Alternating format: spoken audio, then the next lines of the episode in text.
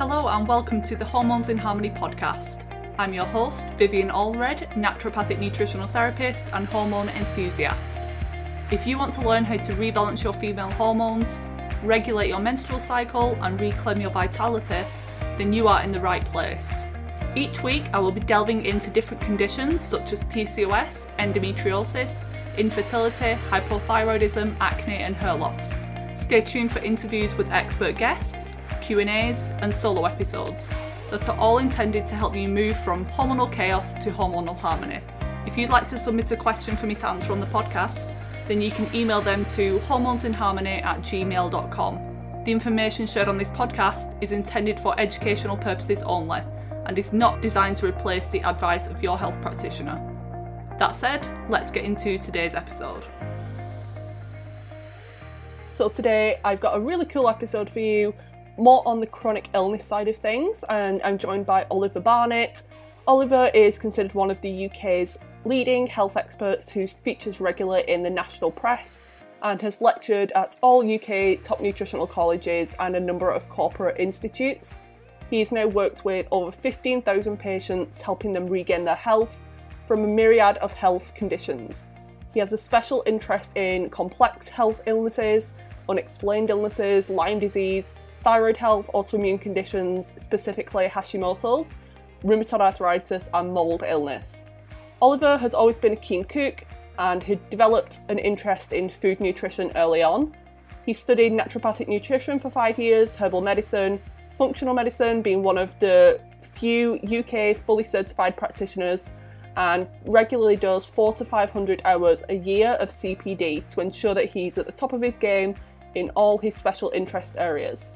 Oliver has a keen interest in energetic medicine and mind body medicine, which we talk a bit about in the podcast, usually preferring patients to emphasise the lifestyle changes over the dietary, supplementation, and herbal medicine options. He ensured that after being a sole practitioner, within three years he would steer the London Clinic of Nutrition, being given the highest award within the industry as the Outstanding Practice of the Year award. Also ensuring that the London Clinic of Nutrition is the most highly reviewed functional medicine practice in the UK on Google. In this episode, we're talking about the awesome foursome of chronic illness, and we'll go into what they are in much more detail during the episode. But as an overview, Toxicity is number one, so whether that's heavy metals or environmental pollution, fluoride in toothpaste and drinking water. We talk about dental issues being number two, chronic infections in the mouth, abscesses, root canals, dysbiosis as well. They can spread systemically through the body. Number three is infections, and Oliver specialises in more chronic infections, particularly things like Lyme disease, Epstein Barr virus, and mycotoxicity as well, so mold toxins. And finally, trauma being a huge one as well. And Oliver shares some of his personal recommendations on how people can work through trauma.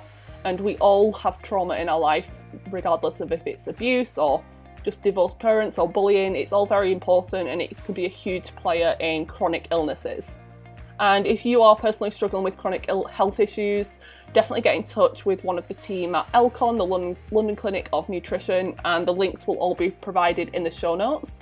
So this episode is absolutely packed with amazing information, and I'm so happy Oliver agreed to come on the podcast today because he's a wealth of knowledge, and I think you'll really enjoy this podcast episode because it's such an eye opener.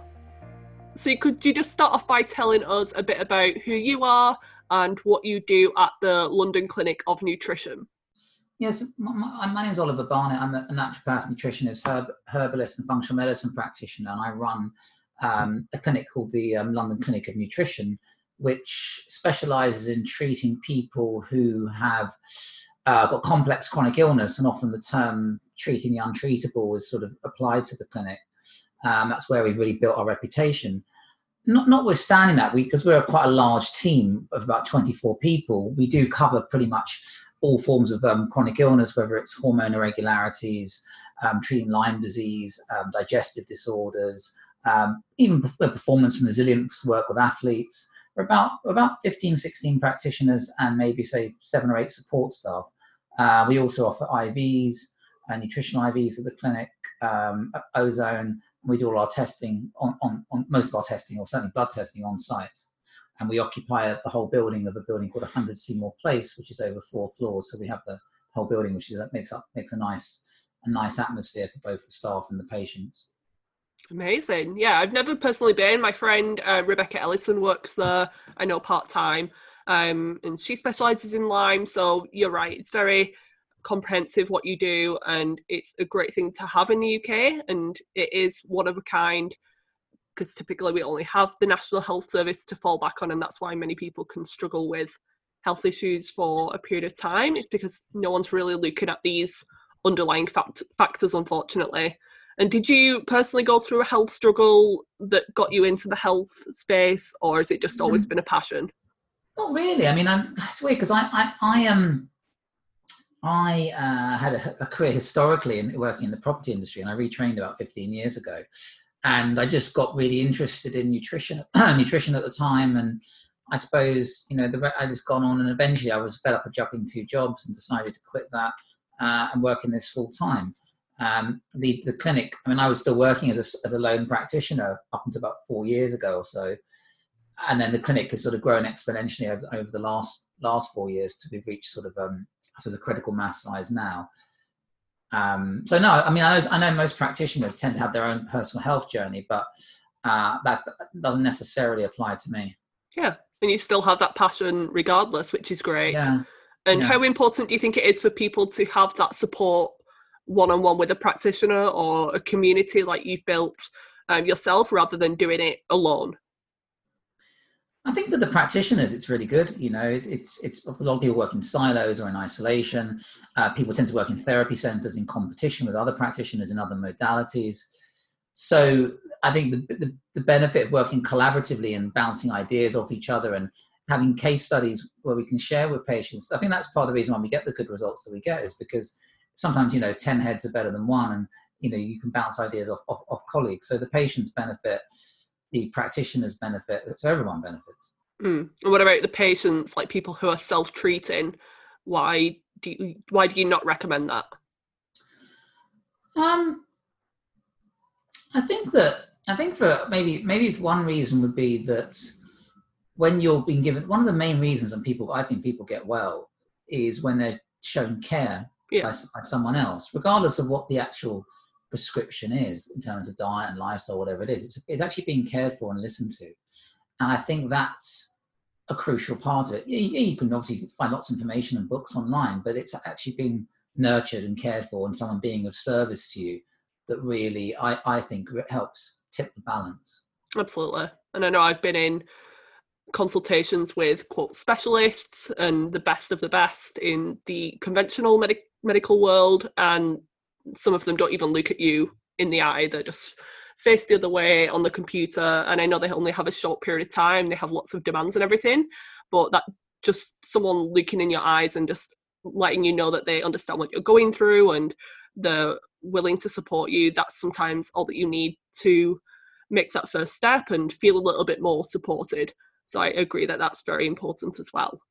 Yeah. And i've watched a recent video of yours and this inspired what I wanted to chat about on this podcast today was you on Instagram talking about the awesome foursome. And yeah. could you start off by talking about what you mean by this, and then we can cover each of the the different components in more detail.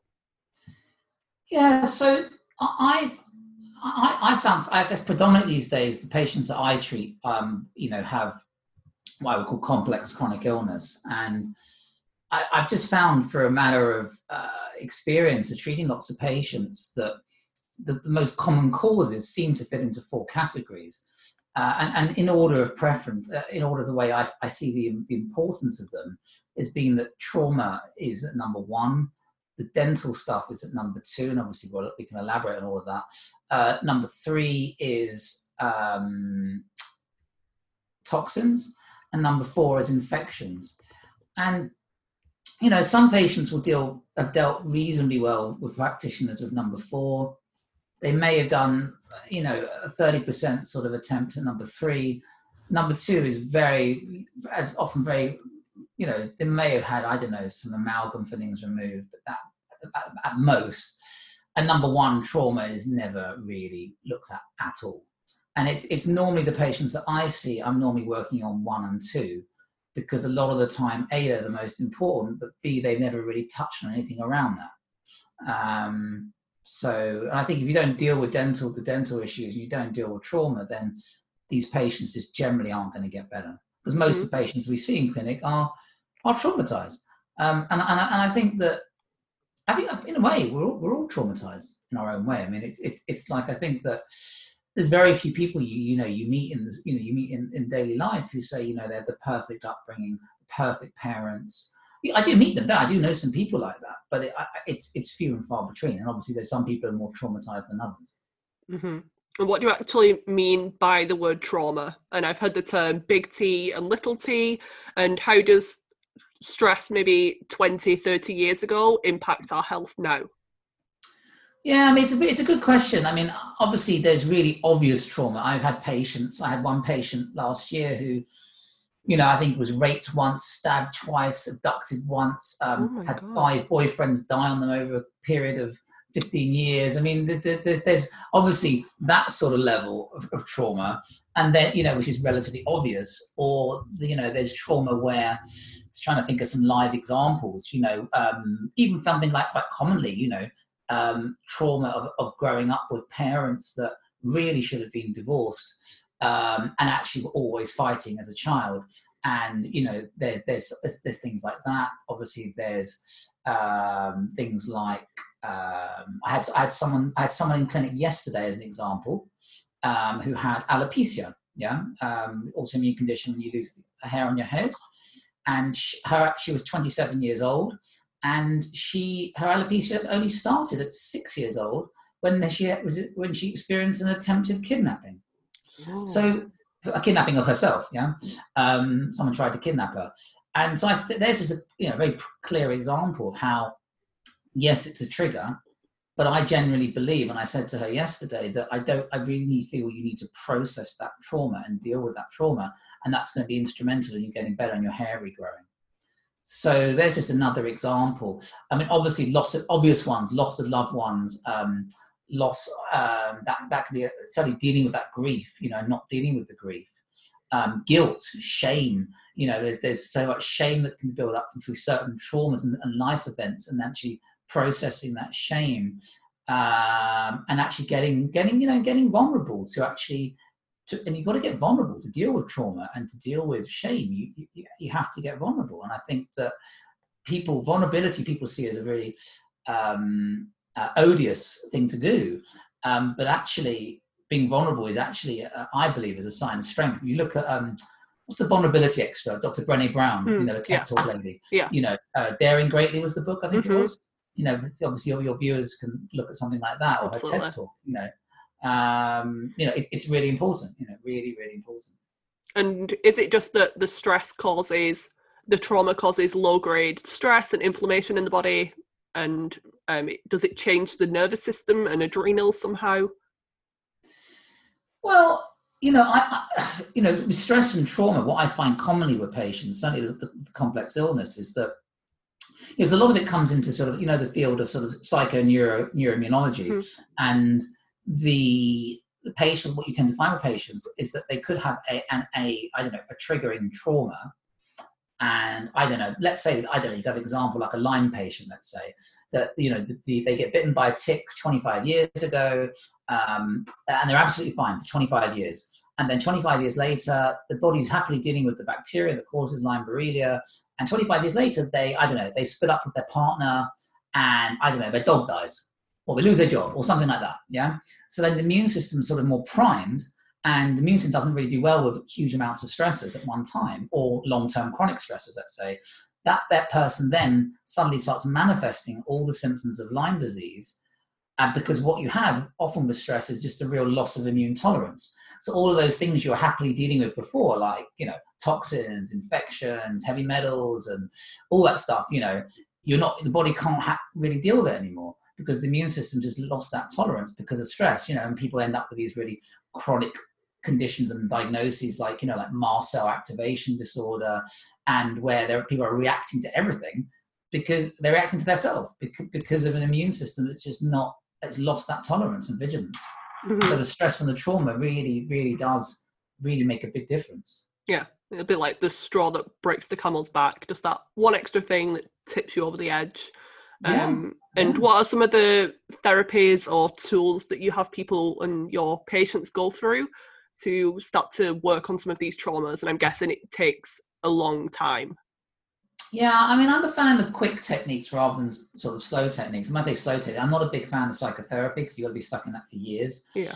Um, I'm not saying it doesn't work for some people, but um, I think you know doing things like, um, like trauma release work, um, things like family constellation therapy, um, doing. I, we have a we have a practitioner in the team that I refer a lot of work to called Lowell, who uses uh, who had 15 years in body-based psychotherapy and 25 years experience in energetic medicine. So I refer a lot to him.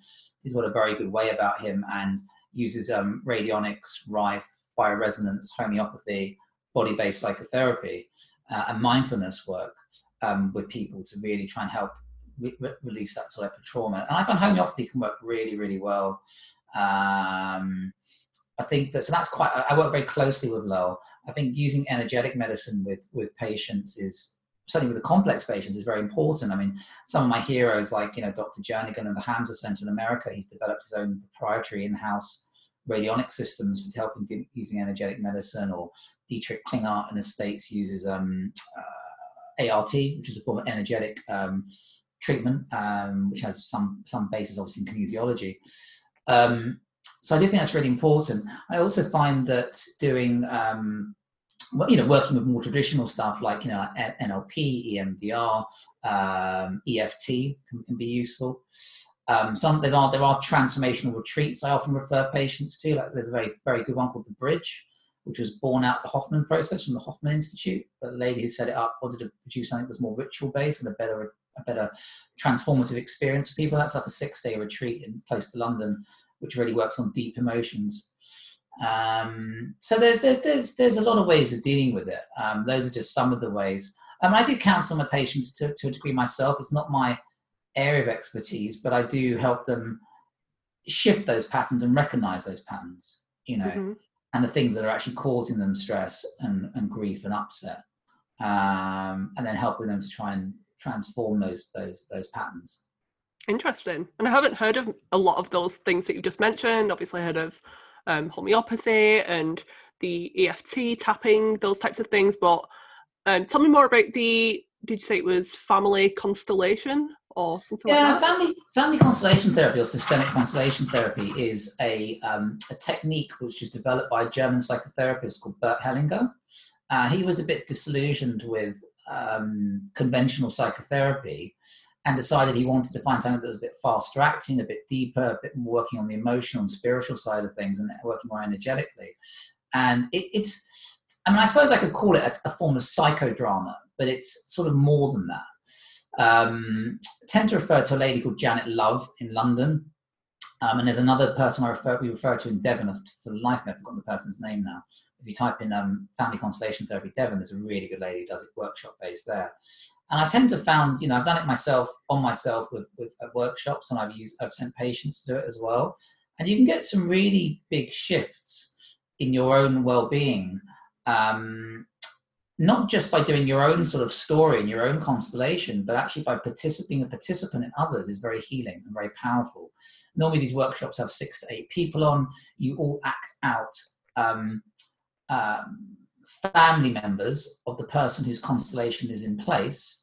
And yeah and, and, then often there's a resolution brought and the person develops insight and is able to heal and realize that their, their beha- the behaviors of their, their family members uh, it's behaviors that have been carried down family energetically and can bring out some really profound changes um, I remember one case where this lady, she had really bad digestion problems, and I couldn't understand why her digestive problems wouldn't get better. And eventually I just realized it would make sense to refer, refer her for family constellation therapy. And she did a couple of sessions, and her digestion problems completely went. So just with two workshops. So it's, it's quite a, I find it's one of those things you can do two or three workshops, and whereas you could be stuck in therapy for years. Mm-hmm. Um, and I've seen it time and time and again, patients in two, three, four, five years of therapy, they do a few constellation sessions, and they're they solve the problems that years of therapy couldn't solve. People can get stuck, can't they? Just um, altering, tinkering with the diet a little bit and looking for the next best supplement to try, and they really overlook some of these more difficult things to address, but they're actually the most impactful and the most life changing, sometimes the more energetic and spiritual things. Are there any books or resources on the subject of trauma or energy medicine that you would like to recommend to the audience? Uh, that's a good question. Um,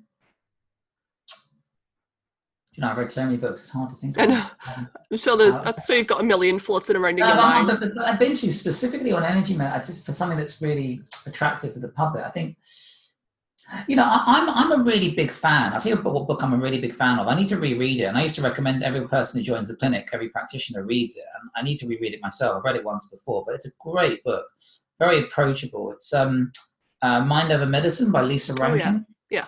that's a really nice one. hmm Gives you a really good insight into the whole mind-body approach to Yeah. you know to, to, to medicine. So that's covering the psychoneuroimmunology Yeah. part of things. Yeah. That's a nice one. Or even or even like classic ones like, you know, like The Biology of Belief by Bruce Lipton or Molecules of Emotion is another one. hmm Love all of those. They're all on my bookshelf. So I'm going to link all of those in the show notes as well. And anything else that we talk about, I'll pop that in the show notes for people to access. Mm. So is there anything else that you want to touch on on trauma before we move on to dental health? Anything that we've missed? Um, I'd say also looking at spiritual, you know, looking at the spiritual uh, health of patients, and I think that a book that really changed, my, completely changed my life was was Autobiography of a Yogi by Yogananda, and you know, get patients, people getting into spirituality can make a, a very big difference to their lives. Getting into yoga, but not really yoga as people know it as just turning up at the gym and doing asana or Mhm. postures for an hour. Actually, getting into the really more deeper the other limbs of yoga breath work, you know, meditation, mi- you know, mindfulness, whatever you want to call it, but, but getting into that that stuff, getting really into um, spiritual teachings doesn't have to be anything religion based, but some of the great sort of people like, as I say, like Yogananda or um, uh, there's another guy from the Siddha movement called Swami Muktananda. There's some really great stuff there, and, and you know, getting into that sort of style stuff, or even you know, Zen meditation, and there's a lot of options out there. Obviously, but I find the spiritual aspect can be really powerful and healing for many people. I haven't read that book, so that's definitely on my list. Um, Ah, I'm always looking for new recommendations. Yeah, Yeah. perfect. And that's always one of my questions for clients. Do you feel like your life has meaning and purpose? And you'd be surprised as to how many people say no, even those who seem to have it all. They have the the nice family, the good jobs, the money, but they're struggling with that spiritual aspect. So I think that's a really crucial question and can be uh, very eye opening. So, factor number two is the dental issues. What exactly do you mean by this? Is it things like the mercury amalgams? And how would someone know if they had issues with the oral health? Yeah, so with the dental stuff, I um, obviously the first, the obvious one, like you mentioned, is have they got amalgam fillings, which you know, obviously an amalgamation of metals, mainly mercury, silver, and, and others. Um, mercury is the most toxic substance known to mankind. I mean, if you know, I mean, you could argue that plutonium is more toxic, but that's man-made. Um, so you know, mercury amalgams, even if they're very old, will leach vapor still on a daily basis, especially even with warm drinks, uh, in, into the mouth, into the tissues.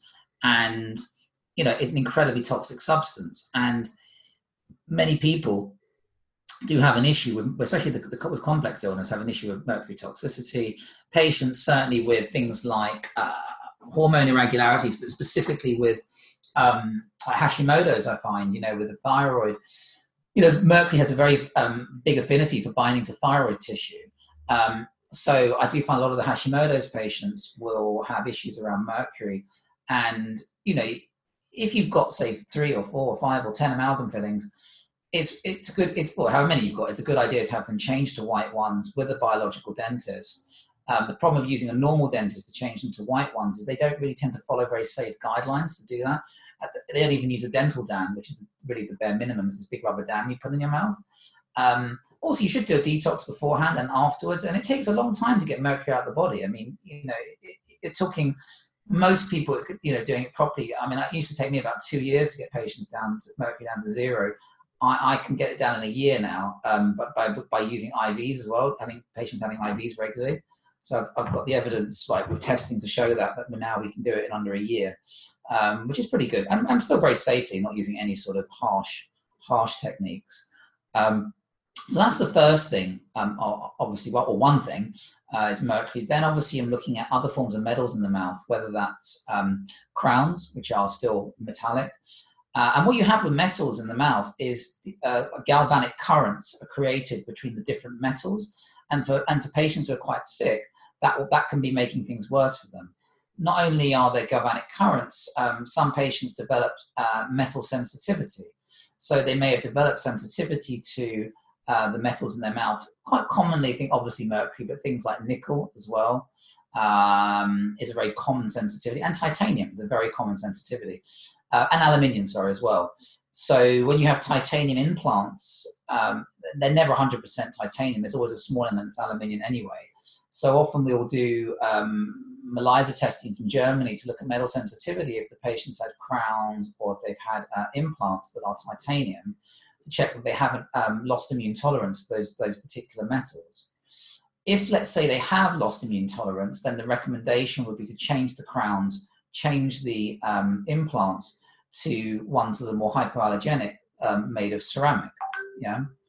Um, so that's um, that's one, another thing that I would I would suggest doing. Also, with with the um, also another thing is root canals. So root canals are generally bad news. They, I mean, I went to a conference last year, a couple of a few years ago, where the conference a doctor called root canals pus pockets, which I thought was a great, great term for root canals. There's a much big ability to harbour bacteria within the root canal, regardless of how clean they do it originally in the first place. And it seems like the leading lights in biological dentistry are now all recommending that actually patients shouldn't really have root canals at all. They should either lose the tooth or have an implant. Um, again, with the bacteria that builds up, there's also when patients have tooth extractions um, or they have wisdom teeth done, there is um, quite a big tendency to getting um, focal infections in the jawbone, and those are called jawbone cavitations. Um, they won't show up on X-ray, so patients think everything's fine. The teeth are mouse all fine. They have systemic problems in the body. They don't link. They don't link the um, pains they're getting in their knee or the fatigue they're getting to focal infections in the jawbone. And the only way you can find out is by doing what's called a CBCT scan, a 3D cone beam scan. Um, some dentists do have this, but it tends to be the biological dentists that, or the holistic dentists that have them. So I tend to refer very regularly um, to biological dentists to do a 3D cone beam scan to make sure there aren't any um, you know, infections within the jawbone. If the patient does have infections in the jawbone, then I, I, get them to have it treated, normally using ozone and laser laser therapy to have them completely cleaned up. Um, I'm trying to think if I've made sure I've covered all the dental stuff. We've done implants, we've done cavitations, we've done amalgams. What about just general dysbiosis in the mouth? Maybe yeah, like I mean, you know, and candida, bacterial imbalances. Yeah, I mean, patients obviously. I mean, quite quite often, you know, the actual issues in the mouth can very much often be caused by the metals. So, you know, you'll often see, you know, like um, patients have like the autoimmune condition like lichen, you know, often that's caused by amalgam, you know, often caused by amalgam fillings or, or other metals within the mouth. Um, can be an issue. Sometimes I've had I've had patients with braces as well, or metal plates in the mouth. Again, same sort of thing. You know, and any mess in the mouth, they have and they'll have um, sensitivity to titanium or nickel. Sometimes patients are having treatment for TMJ, you know, with the jaw the tetramandibular joint. And again, the, the, the, the, the plate or the, what do they call it? The thing they, the, the guard they wear at night. Mm. Again, is actually, I often find all their symptoms came on after they had the, the, guard made. So what I normally do is I get, I refer them on to have the guard made of hypoallergenic materials and they often do better after that. And what about the plastic retainers sometimes people wear? I'm guessing they can be prone to bacterial infections and overgrowths and biofilms if they're not cleaned properly. Do you see that being an issue? Um, I, am sure it is. It's not something I, I, not something I regularly see per se. I mean, I think with you know, plastics can be a problem for some people. Obviously, with things like BPA. I mean, interestingly, the white fillings that you that you know, most people have at their dentist are actually made from BPA. So and and so even even even some of the so-called holistic dentists are replacing mercury uh, fillings with with white fillings that are made from BPA. So you need to make sure that the dentist you're seeing is using BPA white fillings, especially if you've got a thyroid problem, because again, BPA has a big affinity with with, with autoimmunity with thyroid.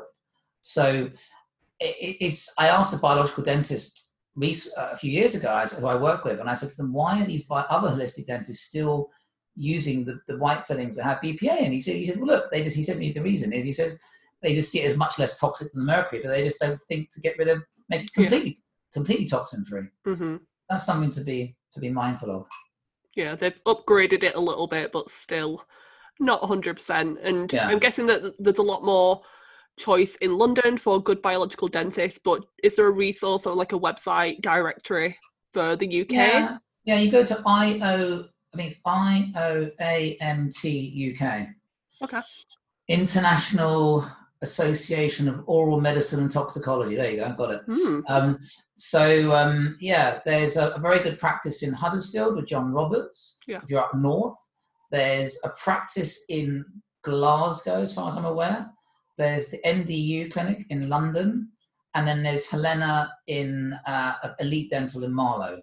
Those would be probably the only practices I would I would use in the UK. Yeah, and I've been to one of John Roberts' talks before, and he's great. Yeah. He's yeah. such a great practitioner. And yeah. with the other ones on that website, would you have to kind of interview them a little bit as to see whether they use the BPA containing ones, or are they all pretty safe on there?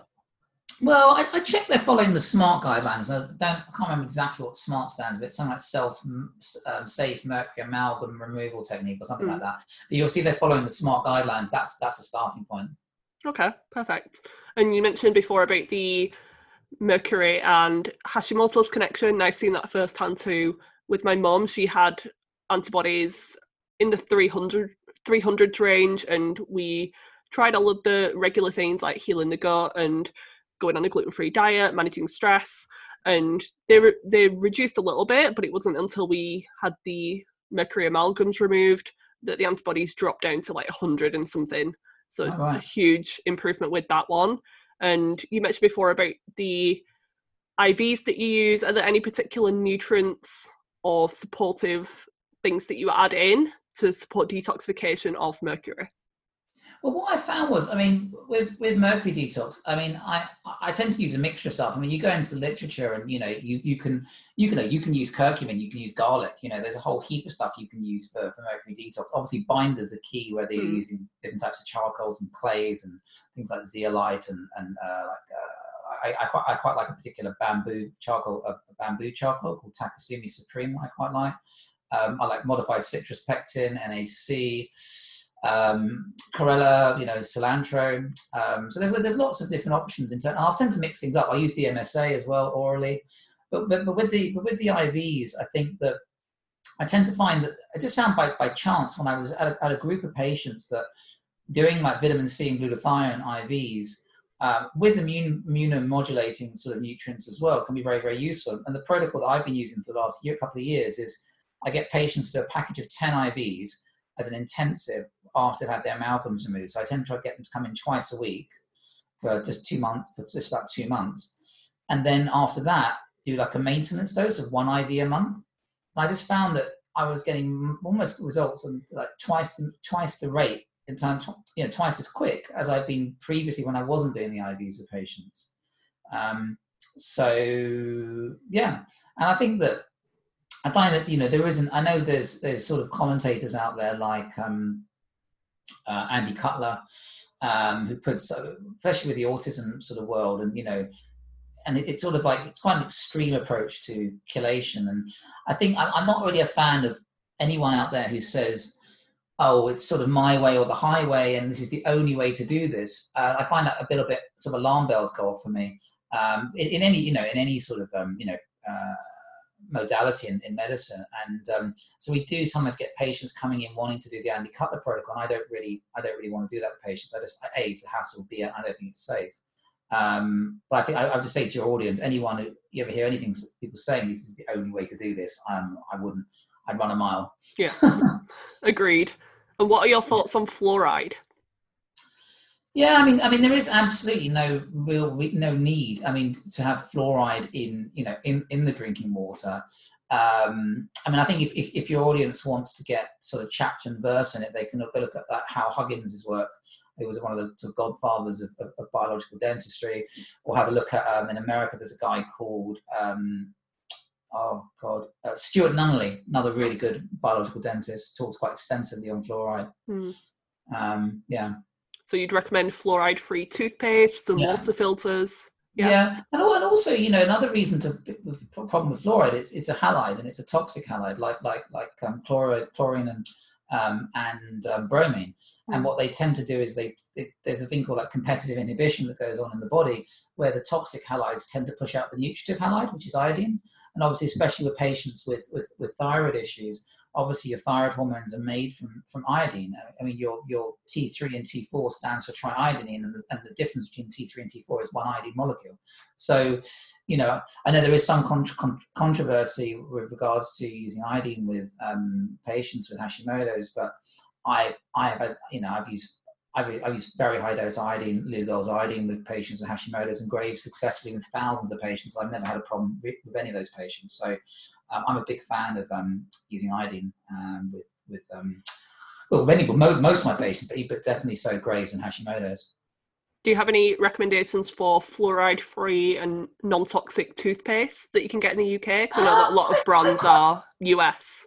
Yeah, I mean, I, do, I import this really cool one from America. I can't, um, I can't remember the name of it. I've got like 25 tubes of it in my cupboard. I, I, buy it in bulk, but um, so I tend to use that one. Um, there's lots of like tooth powders, like like eco-friendly tooth powders mm. that come on the market now, and I, I don't know the names off the top of my head. There's a lot of these tooth powders around. Whether they're effective or not, I, I don't know. Mm. so I can't really comment. But because I use this one from America, I'm a bit out of touch with the UK toothpaste market. Yeah. There's one by Biobotanical Research, the bio. Oh yeah, yeah. Is Dentalcidin Have you tried that one? that one? Yeah, it's a yeah. bit of a bit of a it's an acquired taste. I, wasn't so keen, I wasn't yeah. so keen on the taste, but I'm, I'm sure it's very effective. Yeah, it's got some good ingredients in there. Oh, yeah. A little bit pricey, but I'm sure it's it's effective, which is yeah, good. I bet it is. Yeah, yeah. And then number three, factor number three is the toxicity piece. Uh, let's start with the heavy metals in a bit more detail. Are there any other metals to be concerned about? We've spoken about amalgams a little bit, the mercury. Yeah. I think that obviously we, we touched quite a lot on, and I think the ways you know, interesting, the way to detoxify for, for, met, for most toxins is very is relatively similar. You know, it's binders, it's supporting the liver. Um, with other metals, obviously, we mentioned about um, titanium, but again, that's more like getting titanium out of the body, whether it's in um, from plates in the mouth. I've had people who've had titanium uh, screws in, in orthopedic implants, and they're reacting to the screws and the plates in orthopedic implants, and they've had to have those removed. And often, often they rust, basically, they rust in the body. Mm-hmm. They oxidize a lot of the screws in, in orthopedic implants, and having patients having them changed over. I've seen that quite a few times. Um, obviously, lead is a classic one. Most people are exposed to lead either A, through being a child of leaded petrol, being uh, obviously the mains coming into houses are all lead mains, even if you've got a new house and all the pipes are plastic, the main is still lead. So the only way of avoiding that is having like a reverse osmosis uh, water filtration system in the house. Um, then obviously your uh, where else is lead? Obviously there's lead in paints and stuff. So lead is another one, and again, you know, people who are in lead working as well is, is if people historically were lead workers uh, plumbers. Um, so I have seen a, pl- I did treat a plumber a couple of years ago um, for multiple sclerosis. And I remember saying to him, oh, you know, you've got to be careful with the lead. I said to him, because you work as a plumber. I said, let's get your lead tested. And he was like, oh, well, forget that. I used to be a lead worker. I said, well, there you go. I mean, lead workers these days have to have a blood test every three months. In those days, he wasn't even blood tested. And obviously his lead was, you know, off the chart. Um, we did so most most of the reasons that he had MS was because of lead toxicity, and we we would we've been treating we treating for a few years, and then he had no more MS after that. Um, I've forgotten who the leading authority on the world on lead is. It's a guy, it's a doctor in America. He says to get lead completely out of the body takes 15 years. Um, now, I've, I've got lead levels down pretty, a lot quicker than that with patients. Um, but I don't doubt what he says. To get it probably down to normal, it probably could, it probably can take that long. It's in the bone, so mm. you've got to use chelating agents like that DMSA. I'm a big fan of sauna, um, of infrared sauna. Now the problem with light therapy or infrared sauna is, is that most people think they go to the sauna at the gym or you go to an infrared sauna cabin or they get a cabin for home. The problem with these devices is they're not um, full body infrared. So the only the only company I know producing full body infrared sauna is a company called Get Fit, who are based in Radlett, um, and they have a showroom there, and they do these cocoon and mat based saunas. Um, and then patients can trial them for a month or two. They can rent them for a bit, and if they feel really good benefits, so then they can then yeah, I think it comes off the purchase price, and then they just carry on renting or they buy it or whatever. Um, I've got one at home, um, and I you know I love it. I go on it well, I don't go on it often enough, but I should do given the amount of toxins we're exposed to. And what's interesting, I think animals, you know, animals um, instinctively know what's good for them. My dog always tries to get on it when I'm on it. And I had another visiting dog a few months ago who, who clambered on as well. So right. I think that's an interesting one. And I think animals know what's inst- instinctively what's good for them. Yeah. Um, so I think I think everyone should have an infrared sauna at home. I think I think it's just a very good insurance policy against the you know the toxins that we're, we're exposed to in the world now. Absolutely. And I'm going to invest in one in the next couple of months. Yeah. Um, so thank you for the recommendation there. And is there a go-to test that you like for checking heavy metals? Would it be a blood yeah, test really or? Good, that's a really good question. I, I, I like um. There's, there's two there's two tests I probably use and well three tests I use as my mainstay. The one I use the most is is the pre and post provoked uh, urine test. So you get a baseline level of metals before provocation with, with, with DMSA, which is done based on weight, and then see what the provocation level is post provocation level in the urine, and I compare the levels. And if patients have got quite a high ratio in the post to the pre, then you know you've really got um, a problem. It's very rare we see high levels in the pre pre provocation. I think people just don't aren't detoxing very well, and I think it's it, because a lot of the metals are in the bone. I think it's it's it's it's difficult for it to show in a in a pre test about provocation. Um, that's one test I use, and then for mercury specifically, I, am a big fan of the um, the Quicksilver Mercury Tri test, and that's the only test out there that, that measures the um, uh, levels of organic and inorganic mercury, but it also measures the excretion rate in, in the hair and the urine. So the test result can show you A, have you got a lot in the body, and B, are you getting rid of it? So the worst case scenario is you've got loads in the body, B, and that you can't get rid of it. And what they do is they plot your results on a graph, and they plot your results against the average person, uh, the average going to the lab. So obviously, anyone who goes to the lab thinks they've got high levels. If you're like massively higher than the average, you know you've really got a problem. Should we all just assume that we do have heavy metals and go through regular detoxification? Are there any classic symptoms that would really point towards toxicity with metals? It's a difficult one, you know. It's it's difficult to take because the symptoms of things can, can overlap quite a lot. But but I but I I do find that um, especially obviously someone's had amalgam fillings. That that's that's obviously a, a telltale sign. Industries that people have worked in. Um, what else? It's very hard. I think MS is. I think MS is quite a big one for me with, with heavy metals. There's lots of other things of MS that come to mind. And I find with Hashimoto's as well. I'm often thinking of Mercury uh, and Graves. Um, autoimmunity in general, you know, I think autoimmunity in general, I'm often I'm often thinking about heavy metals as part of the picture. Mm-hmm. Um, so yeah, and do you have any recommendations for water filters, um, air filter brands in the UK as well? Because again, a lot of the ones that I read about online are all US based and they're hard to get. So, are there any um, good UK brands that are reputable? Yeah, I, I tend to use. A, I, mean, there's there's um, I tend to use suggest for patients. There's a there's um company called Freshly Squeezed Water that I tend to use, and they do ionizer and reverse osmosis system. Um, it's about 400 pounds installed, so that's not bad. Um, one of my colleagues in my team imports a really good system from Germany um, that I'm probably going to get installed in my new house. Actually, that's a bit more price. That's a bit more expensive. It's about, it's about 12, 13, 1400 pounds. Um, but but it's a different it's a, it's a different class. So you pay you are paying for what you get, and that goes through many many different stages of filtration, including reverse osmosis. Um, What's that one called? Oh, you know, I don't know the name of it, but I, I can find it out for you. Okay. Um, and again, there is something I came across the other day. If people just can't really, you know, get a plumbed in system, I did come across something the other day which looked really quite cool. It was like I think it's like zero jug or something. It was a jug based oh, yeah, yeah. system. Mm. It looked good. I mean, whether it, whether it does, I mean, they had this video of like turning wine, red wine into water, which was quite cool. um, but I think, um, and they claim to get, they make all these outlandish claims to get, you know, the the microns parts per million down really low, but whether that's true or not, I don't Mm. know. Um, and obviously, there's a system that's quite popular in America, and you can still get it in the UK. Is the Berkey system, which is tabletop, uh, was used, I think, in the, I think it was in the army originally, and that's that, that has quite a good following from the functional medicine doctors in America. hmm And I've got that one personally, and I've seen the zero jug. I, it looks similar to a Brita, which don't really do anything, do they? Yeah, And I think it's less than a hundred pounds. That could be a good thing to look into. yeah. A lot of people. What about pesticides, glyphosate, GMOs? Is it is it as much as a problem here in the UK as in the US? Um, well, it's hard to, I haven't really done any comparative study looking at it. I, I, I never really looked into it, but I assume it must be very similar to the US.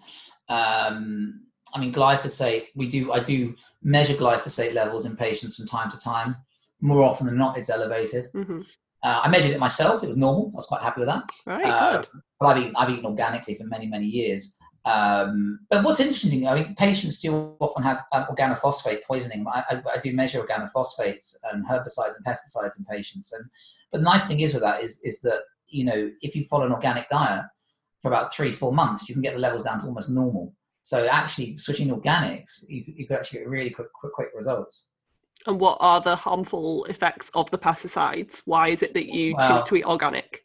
Um, well, I mean, it, it- u- ultimately, you know, you, you you're basically putting, putting toxins in, in, into the body, and I think that you know we live in a we live in a sort of chemical soup now. In terms, of, I think I don't know what the figures are, but it's hundreds of thousands of more toxins and chemicals that we're exposed to, say, 50 to 75 years ago.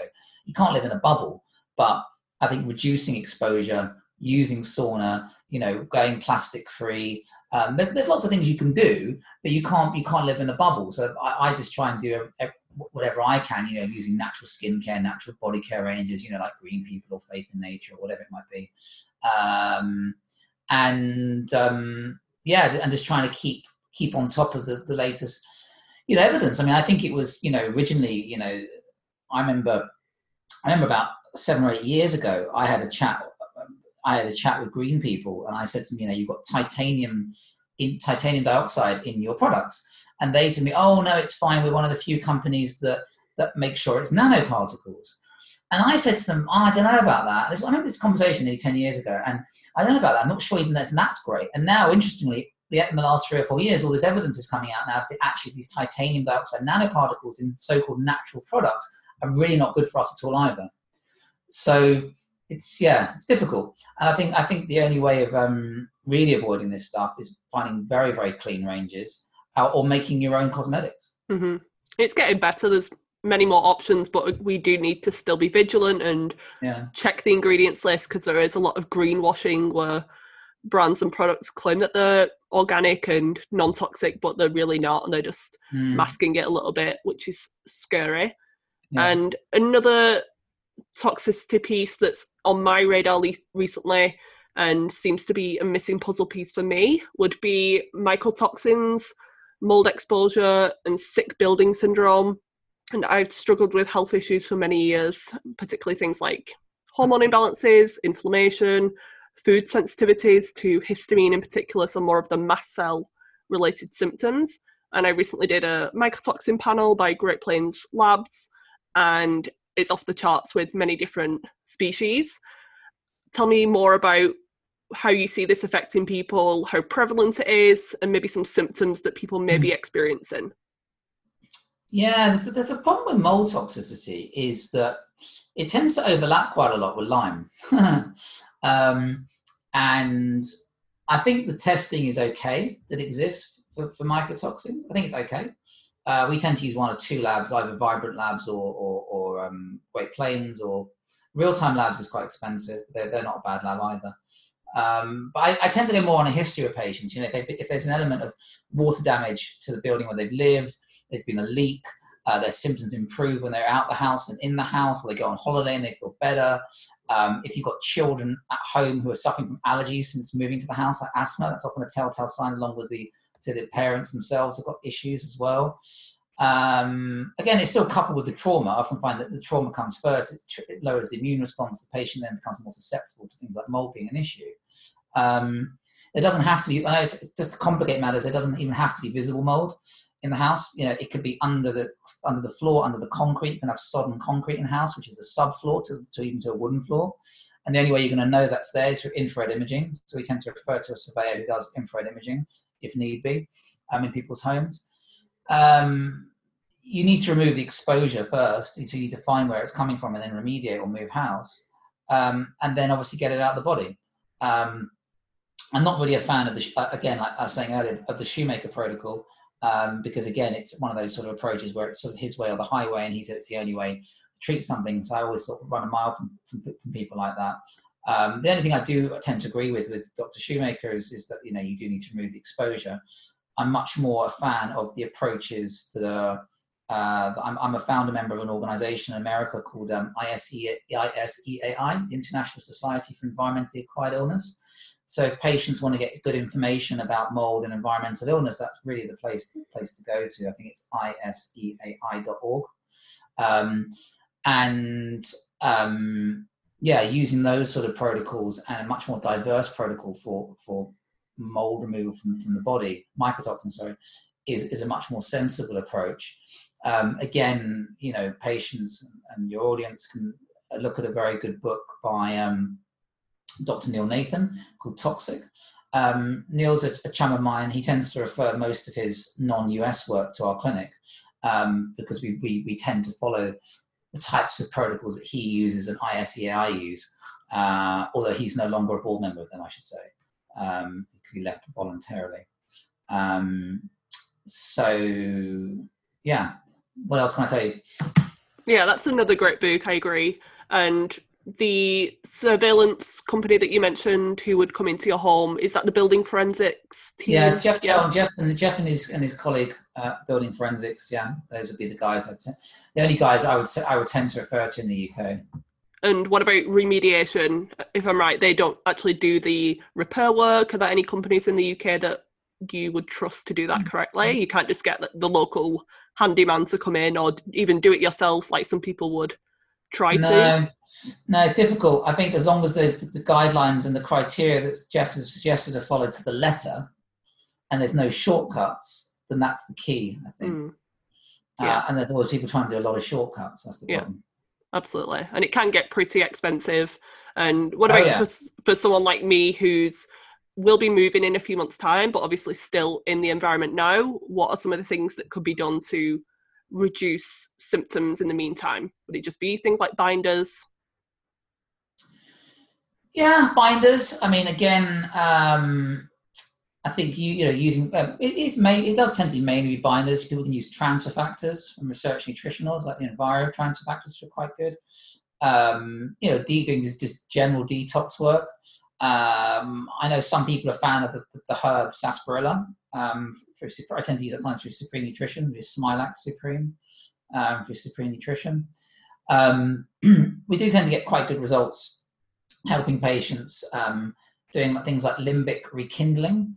Um, there's a couple of systems out there. There's the Gupta program in the UK. Mm. There's the DNRS system from America. Yeah. Uh, I tend to refer quite a lot of patients to use DNRS. Um, what again? Sauna. Mm-hmm. Um, again, I'm quite a fan of. Um, and also the, the, foot baths can be quite good. The, the ionic foot baths can be quite nice um, for um, detoxification of toxins. Quite big in the autism movement, but they are very good for Lyme and, and, and, mold, and mold and heavy metals. Well, obviously they're big in the autism movement because of the heavy metal um, ability to, to, to, get rid of heavy metals. We do have these machines in the clinic. I, I, tend to recommend patients to maybe do a block of 10 sessions, and if they really feel a lot of benefit, then they can just go and buy one for home use. Okay. So that is just something like a, a, a machine or something that you buy. It's not like yeah, a yeah, it's a machine that you, of... you, you, that you buy um, and it uses ions to basically to help the body detoxify from, from, from toxins. It's a foot bath, effectively, like a with water in. Okay. There is um the, the, water does change from orange color, and there is some misinformation on the internet saying, well, the orange is signifies the toxins coming out. It doesn't. It's just it's just the way mm. the, the, water interacts with the electrode. So that's mm. not that's don't let anyone tell you that's all toxic. Yeah. no. Might make you feel a little bit better. You're like, I'm yeah. detoxing. Yeah. Re- leaving my body. yeah. But it's not true.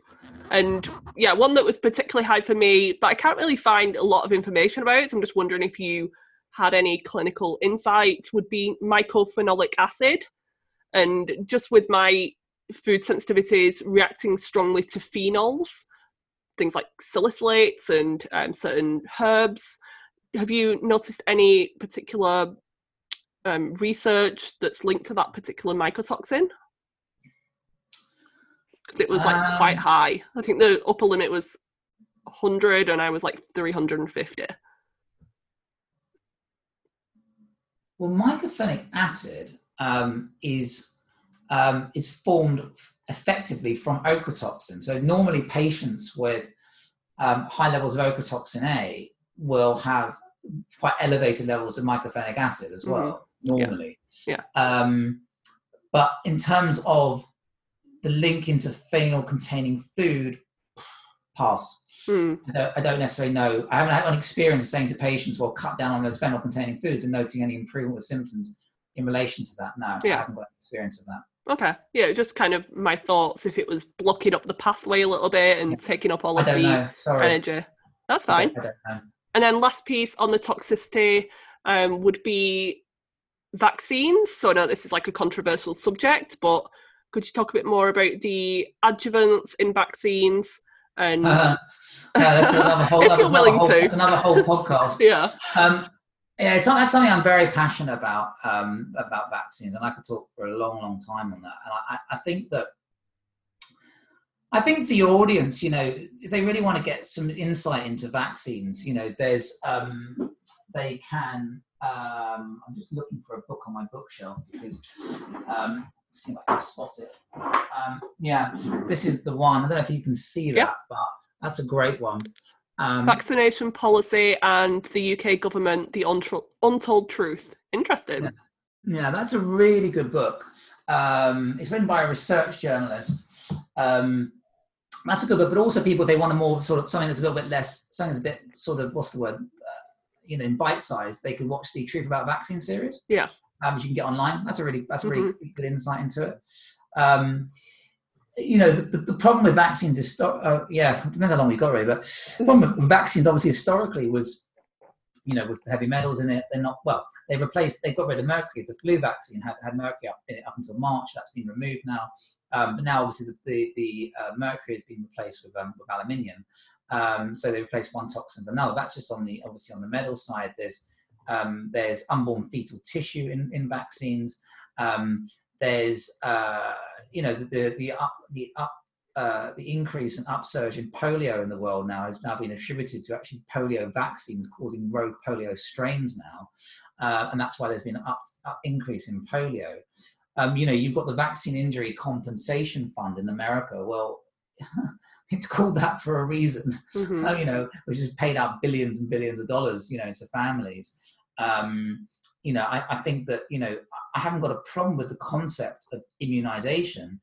I've just got a problem with what goes into the, the, the, the vaccines we're giving our children. And the really the really irritating thing is is that you know you go to a doctor or even a pediatrician and you say to them, "Hey, doc, um, there's and then you know there's only about you know the UK vaccination schedule is about 40 odd vaccines. America's about 60 odd, but out of those vaccines, there's only about there's only about uh, there's only about 10 vaccines in total. You just most of them just boosters over your life cycle. Mm. And, you know, there's only really 10, 10 you really need to know about. And you go to your um, pediatrician or doctor and you say to them, hey, what's, what's the ingredients in my vaccine?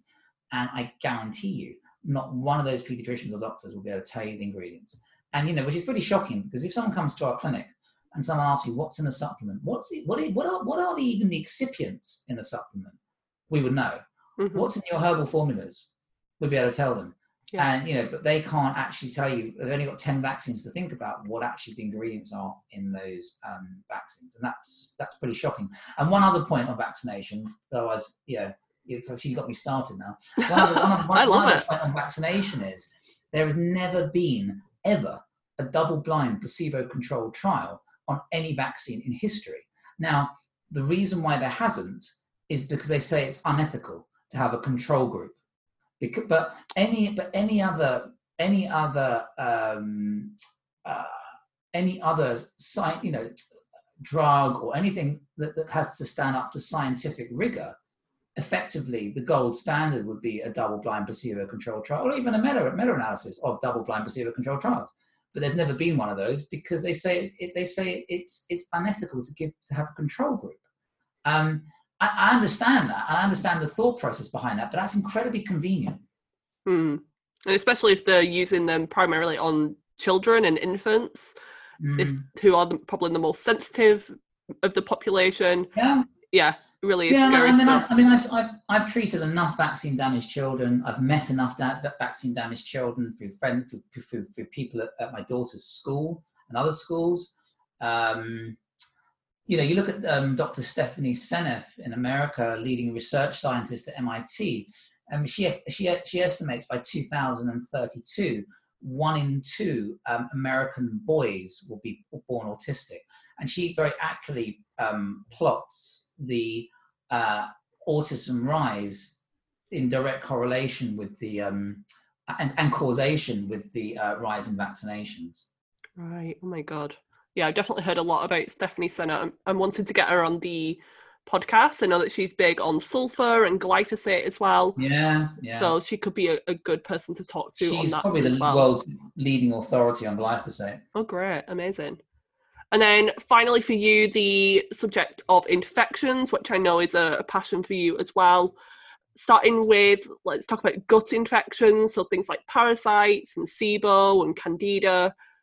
How common do you see these being a problem, and what's your approach to treatment? I know that you can't really give specifics, but a lot of practitioners are like kill, kill, kill everything. Are you following that that approach, or are you more like get everything back into balance using more probiotics? Um, yeah, I mean a mixture really. Um, I, I, think a real mixture. Healing the gut, improving digestion. Um, with regard to testing, I think that you know a lot of people will test patients for parasites. The parasites will be negative, and then they'll think, "Well, it's not a problem, and we don't need to treat the patient." And I think, you know, just because you can't find a parasite in the stool doesn't mean it's not in the brain or in the mm. blood. Um, you know, Dr. Um, Alan MacDonald in America has been doing, you know, I think it's, I think it's like autopsies or, or what have you. I think it's of dead people and, and finding, you know, parasites in the brain of people. And, you know, especially in Alzheimer's patients as well. So I think that just, I think a mistake a lot of people are making is they think, well, there's no parasites in the stool, then, you know, the patient can't have parasites being a problem for them. So I, I tend to treat a lot of patients clinically for parasites. Um, and sometimes it is a process of elimination. You know, sometimes you'll treat people for parasites and it won't do anything, you know, but sometimes you need to do that when patients are chronically ill and they're looking for answers and they've been to 30 practices before they get to us. Sometimes, you know, there, there is a bit of, you know, tinkering around to you, to you get there. But a, lot of it is, you know, certainly for my own practice is, for, you know, for, for intuition. Um, I often find that patients are getting quite a lot of what we call like fasciculations, these really weird tremors and like sort of jumpy and muscle twitches. That's quite that's often quite a big one for me for parasites. Um, those muscle twitches, and yes, you can treat it with herbal medicine, quite rigorous protocols of herbal medicine. But sometimes those, those protocols don't work, and then I'll refer on for a more pharmaceutical approach mm-hmm. um, the parasites. And what testing do you recommend for full comprehensive look into what's going on? or are none well, of the well, tests really that accurate and you just go off symptoms i mean we, we t- we're using at the moment um, uh, we tend to use a, test from germany that we that we have in the in the uk and that we've got uh, along with um, uh, another company sort of um, sole distribution rights for which is a, test from a german lab called biovis um, and um, yeah that that seems to be the best of the bunch at the moment um, but you know, science is always evolving. You know, we used to use Genova test, and then it was like the GI map for America. Now we're using the Biovis test. You know, I still think stool testing is pretty much, you know, it's in its infancy. It's a snapshot. It's uh, where people get their reference ranges from is a bit debatable. Um, I think stool testing is good. Don't get me wrong, but I, I, I, I um, I do think that um, a lot of the time I am trying to treat patients empirically um, it's like you know, sort of if it walks like a duck and quacks like a duck, then often it's a duck.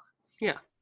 And what about viral infections? What are the most common ones that you see? Maybe what are some symptoms that someone has viruses? I'm guessing we all have viruses, but yeah. why are some people yeah. more susceptible yeah. to symptoms?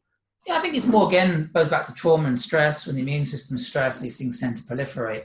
I mean, obviously, classical classical ones would be things like, you know, people's herpes um, would you know appear and the times when they're when, when they're under stress. That's obviously a, a classic one, or gland swelling up, fatigue. Um, sometimes people get floored, don't they, by, with glandular fever and are never mm. the same since. Um, that's all quite. But a lot of the time with her, I'm using herbs to treat people with viruses because the herbs, you know, will be antiviral, but most of them are immunomodulating at the same time. Um, so that's often the beauty with herbs. You know, they have multiple properties. So you know, you can use I don't know, lemon balm, which is great. It's very good for the nervous system, but it's also antiviral. Um, again, like St. John's wort is antiviral, but very good for nervous system and depression. Um, astragalus, you know, which again is very good for the immune system, but it has antiviral properties. Mm-hmm. So there's, yeah, that's what that's why I, I, quite like. I quite like using herbs. I mean, again, you know, you can do high, high dose vitamin C therapy is very good for um, for viruses. So people come sometimes come in and have 50 grams of vitamin C at a time. Mm-hmm. Yeah. And do you ever have any people who react negatively to IVs, and what would that indicate? Um, very rare, but I mean, very very rare. I mean, I, I can maybe only remember maybe two bad reactions to IVs in the last five years. I say bad. I'm going to say bad. Mm. But, yeah, they were bad, but they just weren't. They weren't positive. Yeah. You know, not, nothing, nothing, nothing serious or life threatening. Obviously. Um, yeah, it's very rare that I can remember a, a poor reaction to it. Um, yeah, yeah, it's hard. To, it's hard to think of any. Would it just be um, that they're maybe sensitive to one of the ingredients, like they could be with anything, or would it be that maybe they're pretty toxic I and? I think in one, I think in one case I can remember it was more that the patient was a very nervous patient. Oh. I think that was one. I think quite yeah. panicky. Uh, another patient, I think I remember happening about maybe about three or four years ago was was again was a very very sensitive patient, and it was one of these very and again may well have reacted to one of the one of the nutrients as mm. possible. Okay. And then last section I want to talk about on the infection piece would be bacterial infections, um, such as Lyme, Borrelia, um, Babesia, those types of things. How prevalent is that in the UK? Again, a lot of the time people think it's just a particular area of the US that's a concern, but I know a lot of people in the UK with Lyme. I'm sure you do. How prevalent is it here, and what are some of the things that we should be looking out for that would uh, put up a red yeah. flag that that may be a problem? Well, you know, I, I, I was at um, a conference this, this year in America, and um, a very well known Lyme literate medical doctor, um, guy called um, Dr. Richard Horowitz, was speaking there. And I've heard him speak quite a few times. He wrote this book uh, called How Can I Get Better? Uh, he's, treated, he's treated over 10,000 Lyme patients himself. But what really stuck in my mind was that, you know, he said, um, he said, you know, if you've got a patient that's got migratory muscle pain, migratory joint pain, uh, muscle pain and joint pain that moves around the body, that comes and goes, that waxes and wanes, uh, numbness and tingling and paresthesia that moves around the body and comes and goes. You have fatigue.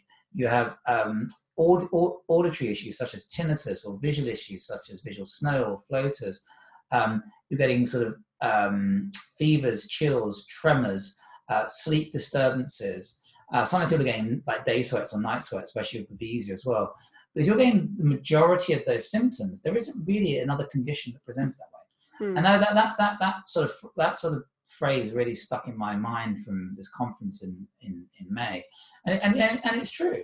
And then, you know, a lot of these patients will have, um, can have co-infections such as Babesia or Bartonella.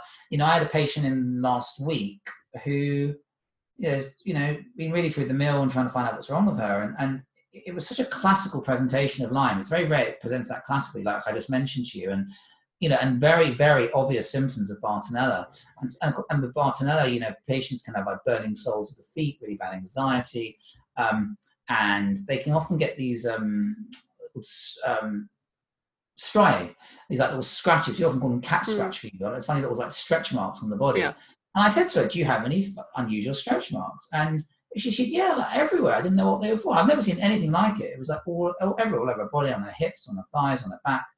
And I said, oh my God, you've got the most like classic presentation of Bartonella and, and, and Lyme. I said, it's, it's, it's, crazy. Um, and it, it's never that, not normally that straightforward, I have to be honest, in diagnosing it, but that is a real classical presentation. And obviously now I've just started treating her, um, for, you know, for that. Um, so yeah, it is. It is very pretty prevalent. It's not just transmitted through ticks. It can be from sandflies and mosquitoes. Um, yeah, so it, it is. It is pretty prevalent, and um, obviously we see we see quite a lot of it at the clinics. We've got a reputation around dealing with it, I suppose. Do you think these infections and um, viruses and conditions like Lyme are something that can be cured, or is it just that you support the immune system enough so it would keep it at bay for as long as possible? Well, we've had loads of patients that have gone back into leading normal lives, back into work, and they haven't really contacted us and said, "Hey, it's back." You know, I, I, I, mean, I suppose you could look at it two ways. Either it does come back and they don't call us and they think, "Oh God, I'm not doing all that." Yeah. or, or, or, Let's or hope actually, not. you know, yeah, I hope not. or, or actually, you know, or um, you know, or it actually hasn't come back and they're living better lives as a result. Because ultimately, the patients that we're treating for Lyme and all this complex illness, they, they transform their lives. They change their lives for the better. It's not just about taking some supplements and herbs. They change their lifestyle, maybe Yeah. one of the key things. And they work out the patterns that were causing them to get that to that way in the first place. So if if you know if they're sort of your, you know, if they've really you know walked the walk and talk the talk. hmm And they can be very motivated people, which is understandable if they're maybe bedbound and they've struggled for many years and they finally found someone who has some idea as to what they can do. They tend to be very on board, as difficult as it can be for them with their health issues. Um, but I think that's very hopeful that there are some answers out there with practitioners like yourself and the clinic that you run. So before we finish up, I just want to ask you a few more questions personally, just to know a bit more about you. The first one being, what's one herb, nutrient, or supplement that you couldn't personally live without? well, I'm sure you've got a list. no, if I'm if I'm being really really really um, honest, I'm really hopeless at taking supplements. Oh, really? So I, I, I, I don't um in that sense. I mean, I'm, I don't necessarily practice what I preach in terms of supplements per se, but I do love herbs. Mm. And you know, if, if you walk around my house at the moment, there are you know just random bottles of tinctures everywhere. You know, there's there's one sitting on my desk here. There, there's everywhere. Um, so I do love herbs, and I, I I generally have people often laugh at me in the office because you know I've always got at least two or three bottles of tinctures in my bag. So a way, my my my supplements are effectively herbs. So I've always got some sort of immunomodulating stuff or stuff you know for concentration or adaptogens. I'm always taking adaptogenic Mhm. herbs. Hmm. Uh, I've taken adaptogenic herbs for you know for, for, for, you know for 15 years now. Um, Before they yeah, were trendy. sorry, Before they were trendy. Suppose so. yeah. Um, also, but yeah, I do. I do like the. I do like the herbs. Um, yeah, we've, we've got a herbal dispensary in the clinic with maybe a couple of hundred bottles of herbs. We, so we make up stuff bespoke for patients, which is quite nice. Um, so I do like. I do like the herbs. Amazing. And what's something that you're into lately? This could be health related, can be completely random. You know, I've, I've really, what I've really got into lately is is, is, is conscious dance, uh, the conscious dance movement. Uh, there's there's quite there's a few out there, but the most well known one is called Five Rhythms. Mhm. um, and that's I'm really finding that it's a form of like meditative dance, and it's a great way of getting out of your head and into your body, and it's really really powerful, really powerful. Um, you know, it can, it can produce really deep healing, and it can be get you really just get you in a in a really you know really good place. Mhm. So that's something I've, I'm, I've really been getting into lately, and I'm, I'm really just uh, yeah, it's, it's a big it's becoming a big part of my life now. Interesting. Never heard of that either. I'm loving all of these pearls of wisdom that you're sharing. And um, it, what's one thing that you do every day to stay in hormonal harmony? oh, good question. Problem is, if, if I'm in good habits, I'll be doing obviously I'll be meditating every day. but Hmm. I, I don't meditate. um, you know, taking my adaptogens. Mm, Uh, I guess practicing gratitude. Um, mhm. Um, what else? Yeah, something I do every day. Um, yeah, some things I can think of, I suppose, at the moment. Mhm. Are you a, do you prioritize your sleep? Yeah, I mean, I, I, I'm not. I, I don't tend to go to bed too late, really. I mean, I, I, you know, last night was quite late for me. That was half eleven, but normally it's like 10, 10.30. hmm I'll, I'll go to bed and I, I wake up. I, I tend to go to bed early-ish and get up early. So I'm normally up at six Yeah. in the morning. Normally up at six. Um, so, and I've got good energy. As per- personally, I've got good energy. So that's I'm quite blessed and lucky in that Yeah. respect. Because um, you know, I'm, I'm 40 and I've got often got more energy than people 10, 10 years 10 years younger than me. you Mhm. know. That's a good thing. Absolutely. And final question is where can people find more about you online and um, Elcon? And are you taking on clients? Um, yeah, you can find out more obviously at www.londonclinicofnutrition.co.uk. Um, and you can obviously work with one of the, you know, one of the team of lovely practitioners that we have. And obviously, when you speak to people at the clinic, when you ring up, um, you they'll they'll they'll match you with the right practitioner to your needs. You can book in a 10, 15, 10 or 15 minute free consult on our website. You just click the button, you can just book yourself in for a free consult. Um, I am taking, I take on clients personally very sporadically. Um, I tend to have like two intakes a year. Um, I am taking on new patients in January, but maybe for, for a month or two, but then I probably won't again until till the autumn or something, or mm-hmm. late summer. But I say, but, but there are a very skilled team that we have in the team, and they can deal with um, stuff um, a lot of the time far better than I can anyway. Yeah, and I'm right. You see clients, um, your um, your colleagues and your staff see clients internationally. Yeah, so online if necessary via Zoom yeah. and you know or Skype or what have you. Perfect. And, and people fly, and obviously people fly in and then yeah. they do the follow ups online as well. Mm-hmm. Great. So thank you so much, Oliver, for your time. I really appreciate it. Again, lots of pearls of wisdom, and I'll link to all of the things that you've mentioned in the show notes for people to access very easily. Thank you for your time and for having such a, an amazing practice in the UK. It's such a good place for people to attend, and I know that if I was in that position, you'd be the you'd be the facility that I'd want to be helped from. Thank you. Thank you for listening to another episode of the Hormones in Harmony podcast. If you like this episode, please leave me a rating and review as this helps to spread the word to other women dealing with hormone imbalances. As a massive thank you gift, I'll send you a free guide, Six Steps to Hormonal Harmony. All you need to do is screenshot your rating and review, then email it to me at hormonesinharmony at gmail.com and I'll send you the link to download this free guide. If you haven't already, check out my website vivanaturalhealth.co.uk and Instagram page at Viva Natural Health for tons more free content and inspiration. You can also schedule a free 30 minute hormone troubleshooting call to find out the next steps to take in order to overcome your symptoms naturally. See you back here next week for another episode.